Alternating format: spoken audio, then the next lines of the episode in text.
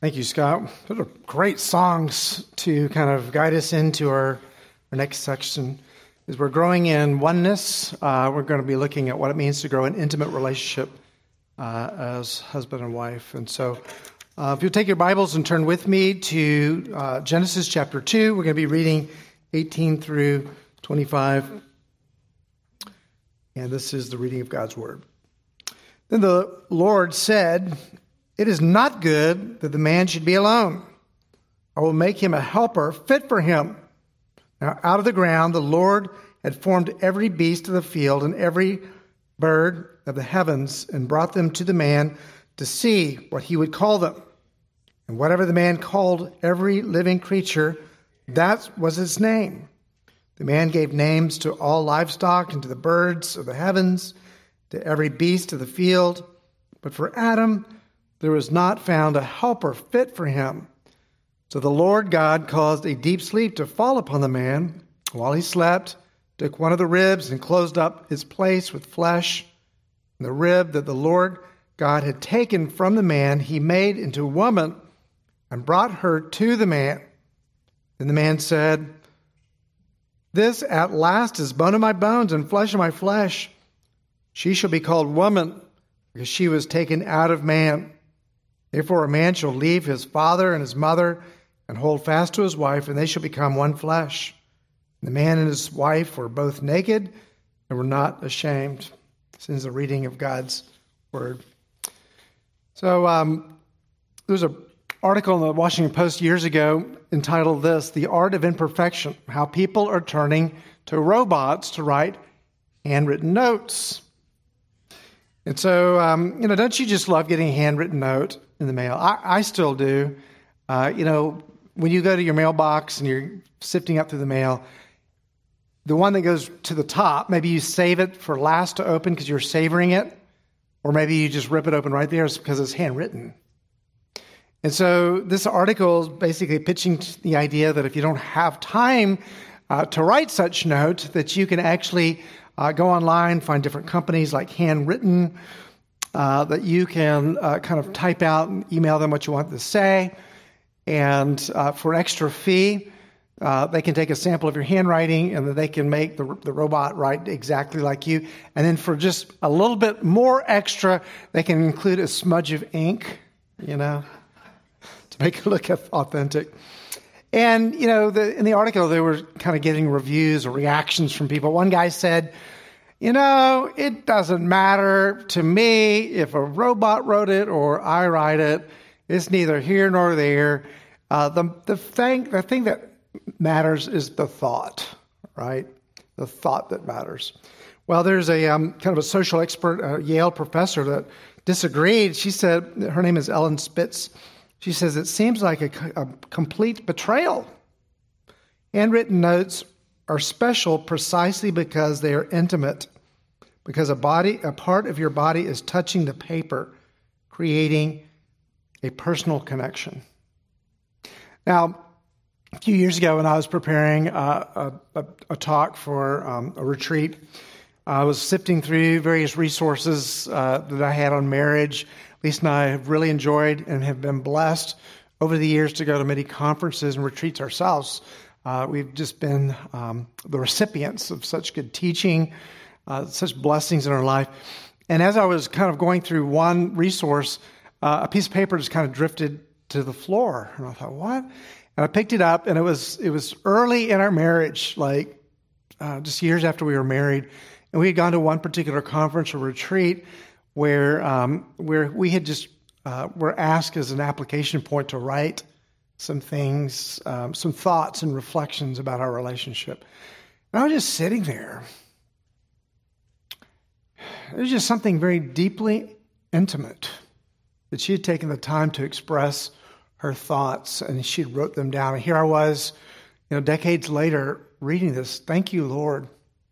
As I mentioned, um, we, uh, Jeff and TJ and I have a friend named George, so this is kind of pick on George weekend, I guess. But um, George, um, one thing I really appreciate about George, you know, as pastors, we talk about sermon prep and just how we do things. And uh, one thing I really appreciate about George and admire is no, no matter how long or short the sermon text is that he's about to preach, he begins his week by sitting down and writing out word for word the entire text.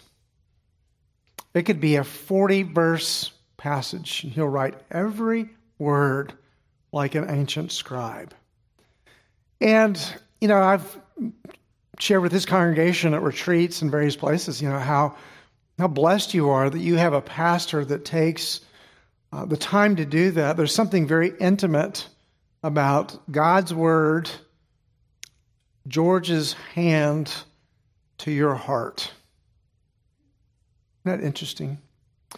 We read this passage, I'm not this is not going to be an exposition of this passage, just kind of be kind of a jumping off point, but you know, just think about how God chose to make man, all the options were available to him. How is it described? It says that God scooped down and picked up dirt and breathed life into man. Just something very intimate about that description of how God created us, how he created Adam. And so, you know, you think about this passage, this always makes me uh, think about Augustine's favorite quote.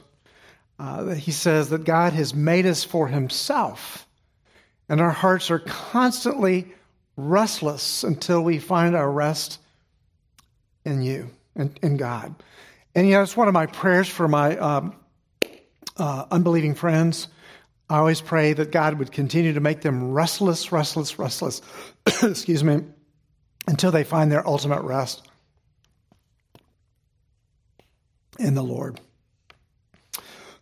excuse me, a little tickle. So we are, you know, made for relationship with God, but we're also made for relationship with each other. There's this deep longing for relationship with each other.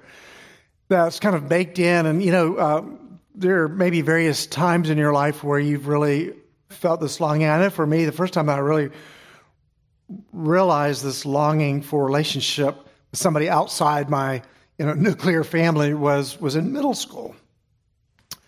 And, and I was kind of going through a period of just feeling alone and lonely. But it kind of, you know, that, that loneliness is kind of um, kind of a two layered loneliness that God is, or, or, or, awareness or longing, excuse me, this longing for relationship, this two layered longing that God has baked into us. You know, of course, there's uh, the longing for ultimate, the ultimate relationship, and that is relationship with our Creator and with our Maker. You know, just like we read from Augustine. But also, um, there's that longing for the possibility of a spouse, the possibility of getting married. Now, just because we just, our first hour, we were talking about singleness, you know, that is something that, you know, if you are working through this longing that you need to wrestle it out with the Lord. Is, is He calling you to marriage? If, if you're single uh, or single again, is he, is he calling you to marriage? Just like Helen Roseveare had to kind of wrestle it out with the Lord. Isn't it interesting that uh, Jacob uh, he, uh, a man came to him before he was crossing the river to meet his brother Esau, and, and he wrestled all night with what we believe is a pre incarnate uh, visitation from Christ.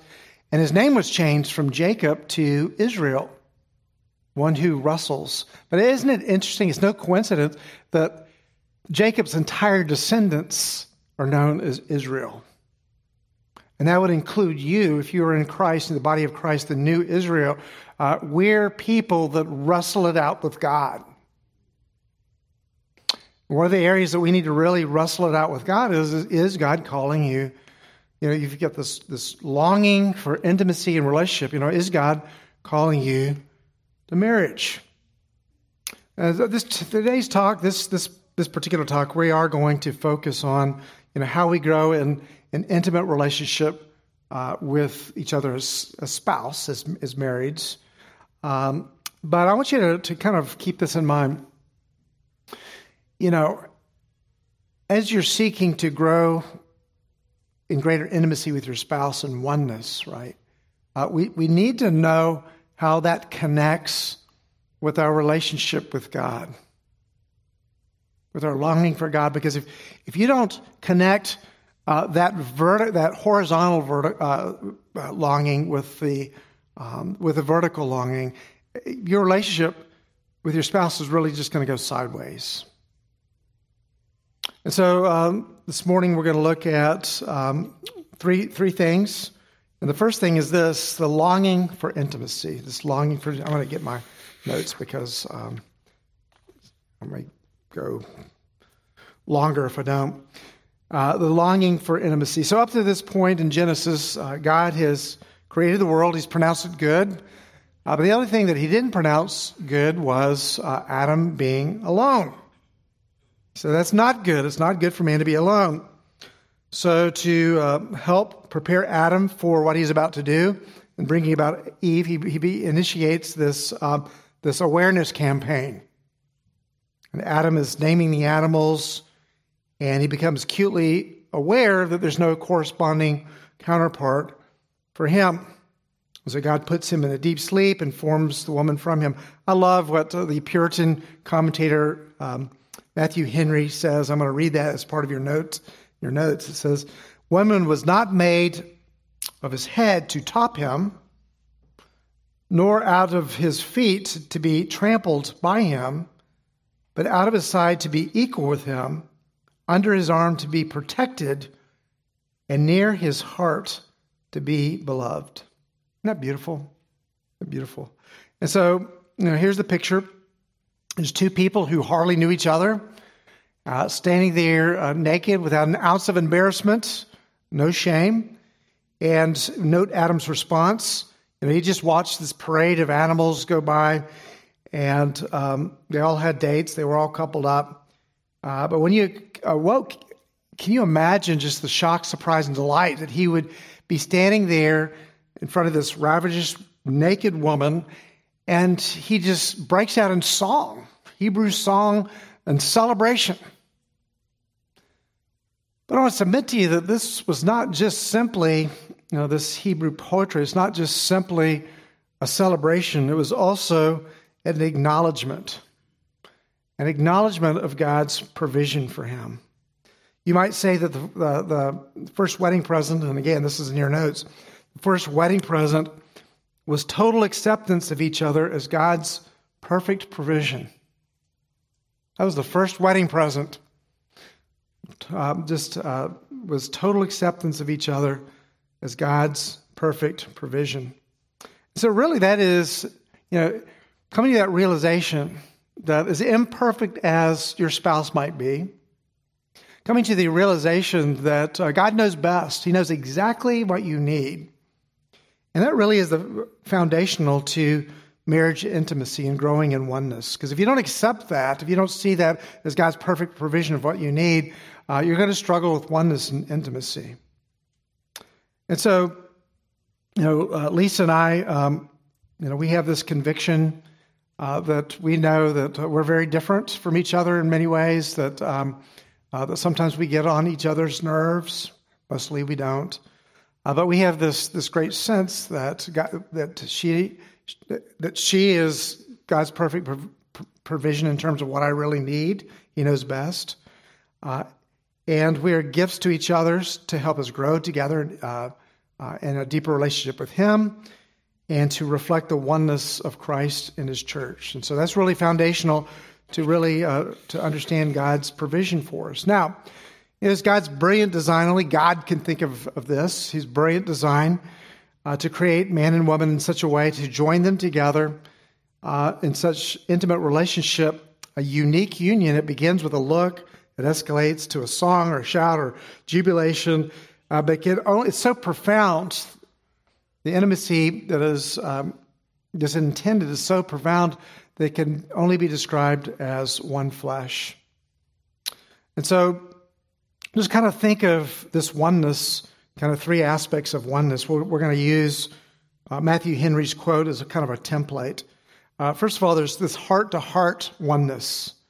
Three aspects of oneness heart to heart oneness. Uh, this ever deepening journey of getting to know your spouse um, more and more their hopes, their dreams, their desires, their fears, uh, growing together in Christ's likeness, growing together where we are praying and longing for God to connect uh, the riches of His grace to the realities of our life. There's that heart to heart oneness, but also the side to side oneness. That's another aspect of oneness. Side to side oneness, where um, we're, we're saying to each other, you know, you are, you are my best friend. And um, we are just going on this journey together uh, where we journey through the depths of despair. We journey through kind of the heights of, of joy and um, rejoicing and happiness. We're journeying together on kingdom mission. This is kind of the side to side oneness, but also, you know, unique to this relationship, it's this death do you part oneness. It's covenantal at its core.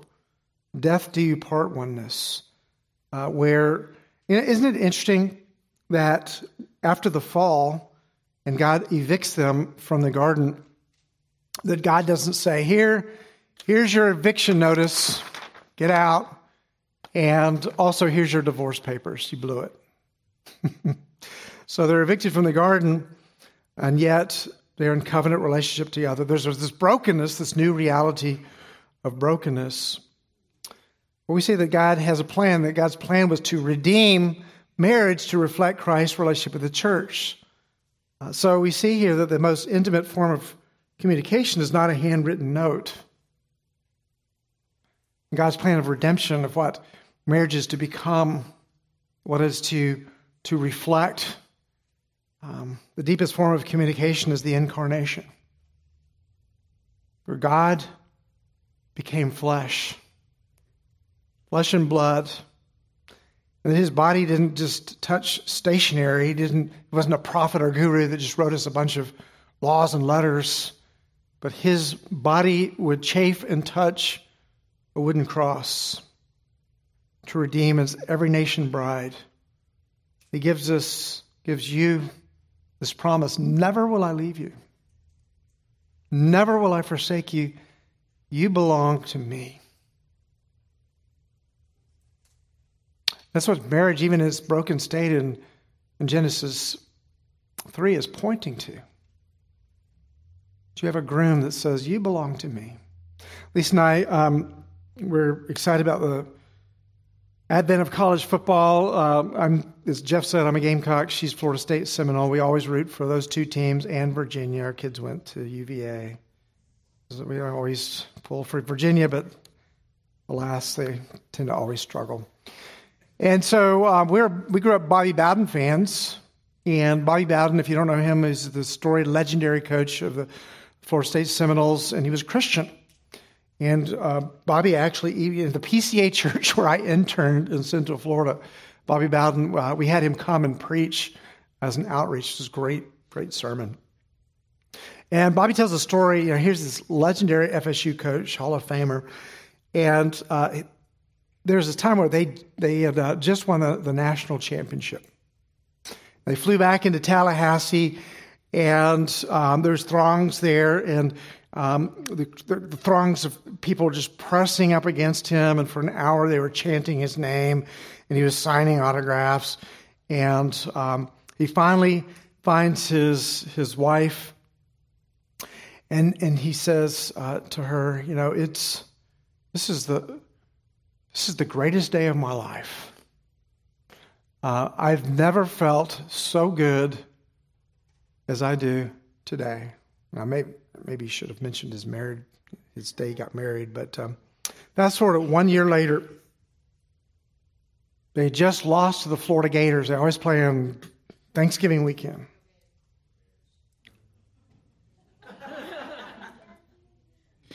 and um, we'll talk later. So they just lost.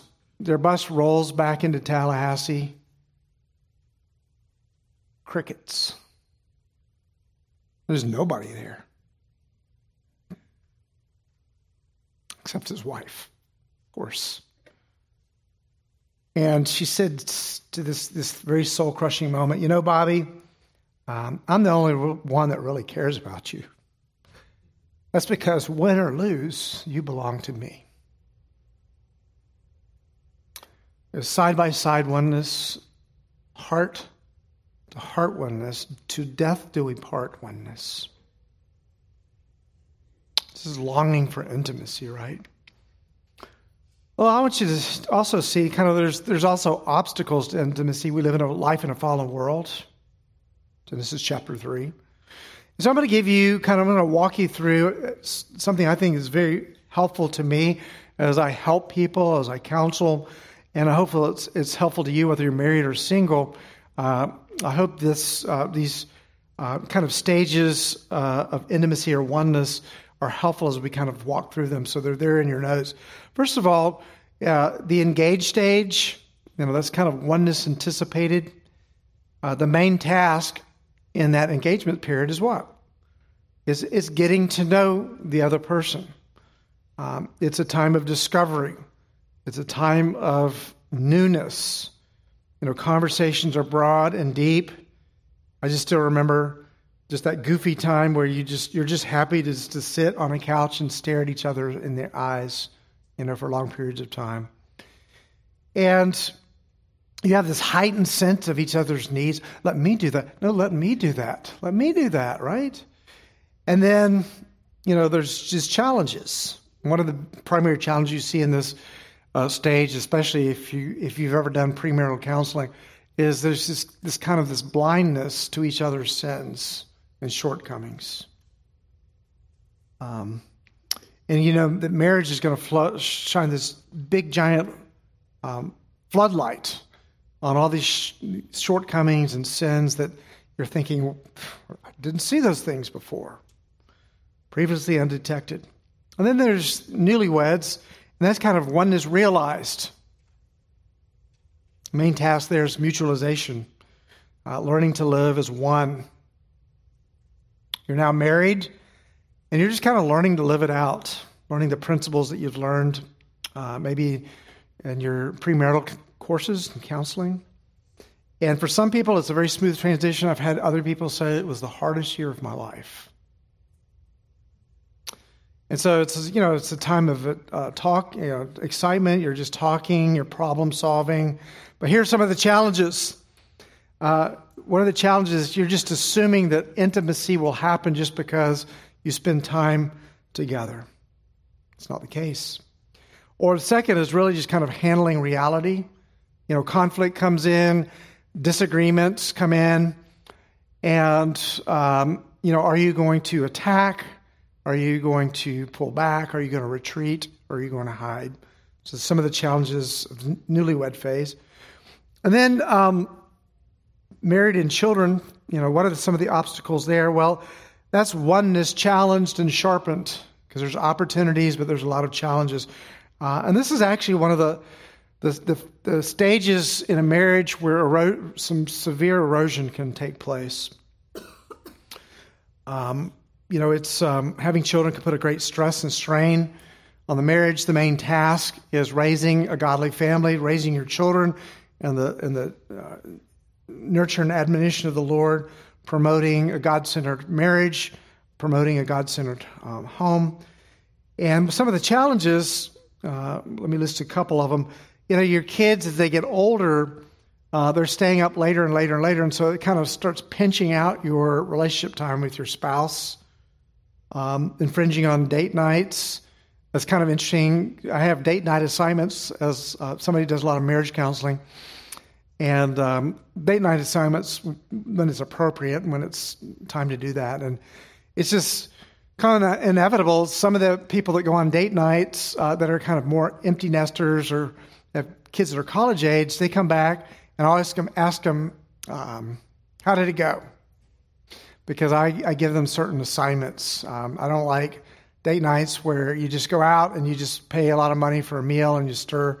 You know, remember the um, date night, Steve Carell and Tina Fey, and their marriage is just kind of settled into this home humdrum, and and they're just kind of like, "How did your day go? How did your day go?" And then all of a sudden, they just have this kind of imagination. Hey, what's the story over the, that couple over there? And they start telling these these stories in their imagination of these couples in the restaurant.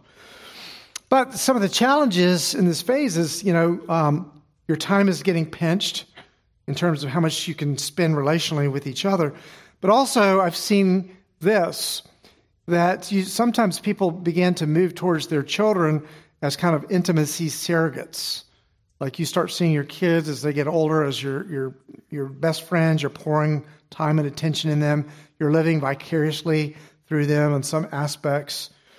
And so the family becomes fragmented, you know, of course, with sports, dance, things like that. But there's great opportunities. One of the opportunities in this phase, uh, relationship is often centering around problem solving if you have kids. And so that is a great opportunity to partner in new ways. And we, you should see that and own that as an opportunity and not just, you know, ah, another problem. Uh, opportunities to pray together, opportunities to forgive one another um, as the worst might come out as the family gets messy. So, marriage uh, with children, that's oneness challenged. And then the empty nesters, uh, that's oneness rediscovered. Many of you have really um, enjoyed that phase or enjoying that phase. Um, that's the main task is really just kind of finishing the race well. It's a time of new opportunities to serve the Lord together.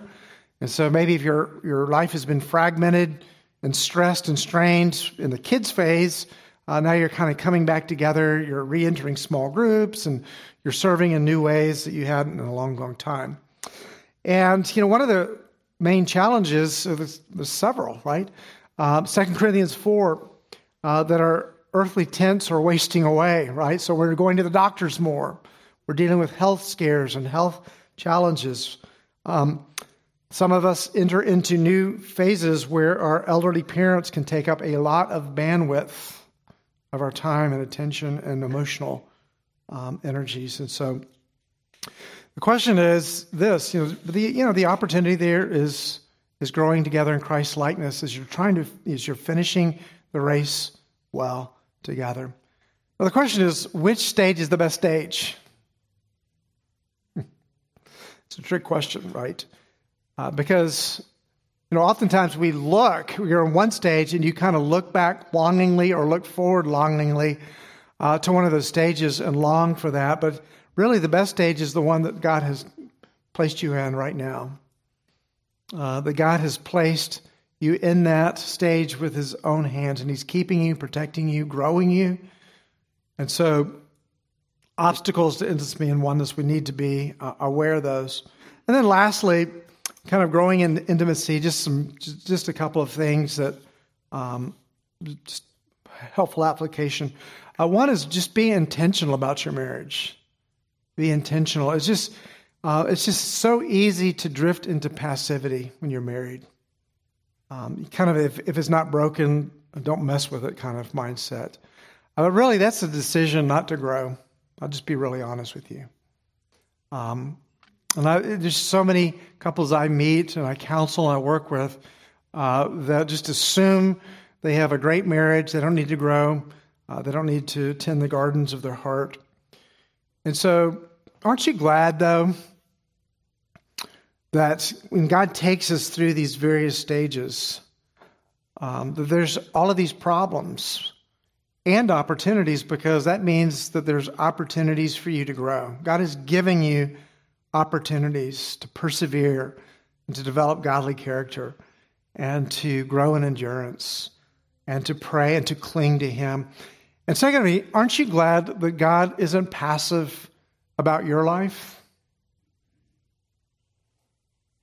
That God has welcomed you into His arms, um, His arms of grace, but He's not satisfied until your heart is becoming more and more transformed into the image and likeness of his son. And so he wants you to find your deepest, fullest rest and satisfaction in him. And so, isn't our marriage is supposed to be pictures of the gospel?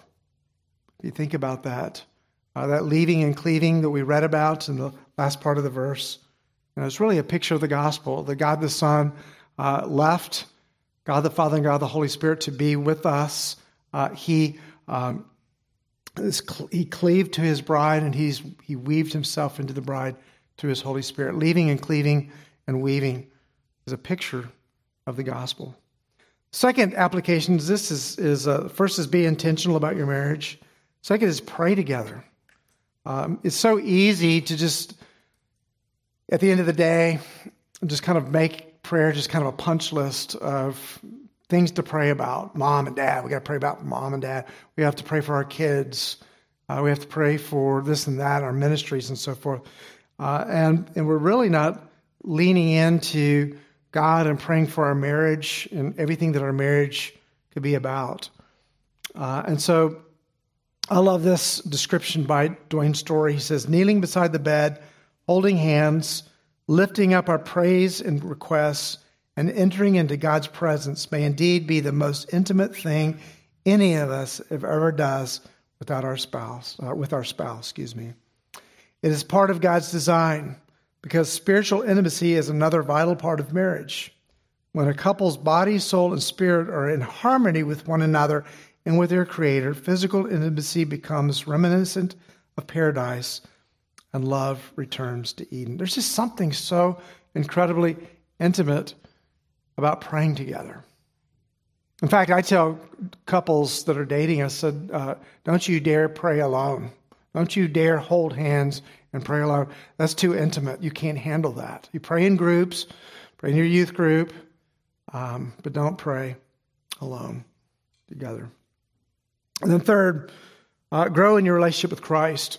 Grow in your relationship with Christ. Uh, you know, this is one of the greatest gifts that you can give your spouse is to be in a discipleship or mentorship relationship. If you're, if you're a man, you know, it's just so easy for us to kind of lean on our wives uh, for kind of that emotional growth and and um, um, just what kind of lean on her uh, to be our emotional support, and yet um, we're kind of robbing her because we're not in discipleship and mentoring relationships with other men that can help us grow in ways we've never imagined. Same same thing for women, uh, being in women's group, having a mentor, having somebody that can disciple you. And so, just somebody that will stretch you uh, to help you be uh, the husband that God has called you to be and help you to be the wife that God has called you to be in your marriage. I'm going to end with this, and we're going to have discussion. Kay Warren, uh, wife of Rick Warren, she wrote an article uh, back in uh, uh, years ago in Christianity Today called "We Were in Marital Hell." And she describes how before they knew that their marriage was in big time trouble, on their honeymoon. And at the age of 21, they were about 21, their marriage was an instant nosedive. On their honeymoon, they began to fight about money, about sex, about in laws, about communication, and they were actually even fighting, having arguments about their arguments. And this is what uh, she wrote. She said this. I'm just going to read it. It's kind of long I want you to lean into it. It's really good. She says, I don't approach this subject from a Hallmark card version of marriage, but from the blood, sweat, and tears of the trenches where our marriage was forged and is sustained. I know what it's like to choose to build our relationship, to seek marriage counseling again and again, to allow our small group and our family into the struggle, to determine one more time to say, let's start over and please forgive me. And I was wrong, and I forgive you. I know what it is like to admit that my way isn't the only way, and to see the world and to try to imagine what it's like to be on the other side, to choose to focus on what is good and right and honorable in my husband instead of what drives me crazy, to turn attraction to another man into attraction to my husband. I know what it's like to be cracked open by catastrophic grief, and to share it with your spouse when you're so different. Each of us is not who the other was looking for, but each of us is who the other desperately needed to become the person that we each are today. Yet, it's also been the very best thing that has ever happened to either of us. We wouldn't be who we were today without each other. The shrieks of iron sharpening iron have often sounded like gears grinding on bare metal, but the result has been profound, and that is growth in both of us. There it is, isn't it? And God, in His wisdom, He has made you. If you're married, His wisdom and grace, He has given you His spouse, um, given you His spouse, uh, the spouse that you need. He knew what He was doing. He knew what you were needing at the time. Uh, and by His grace, He knows what you are becoming. So, with that, um, we're going to have table discussion, but before that, let's, uh, let's pray. Father, we thank you for the goodness of marriage. We thank you for uh, the hard edges of marriage. Um, Father, I pray for those that uh, may be in this church and they're struggling with uh, loneliness in their marriage. Uh, Father, I pray for those who may just be starting out in marriage, wherever they are. Father, I pray that you would meet them, that you would grow them in the grace and the knowledge of the Lord Jesus Christ, uh, that you would infuse their marriage with hope I pray, Father God, that you would just bind their hearts together. You would knit their hearts together uh, with the cords of your love. Father, I pray for the singles here uh, that they would um, just pray and consider how they could support their married friends, uh, how they can pray for them and walk with them in the ways that you've called them to do that. Father, we love you and we pray this in Jesus' name. Amen.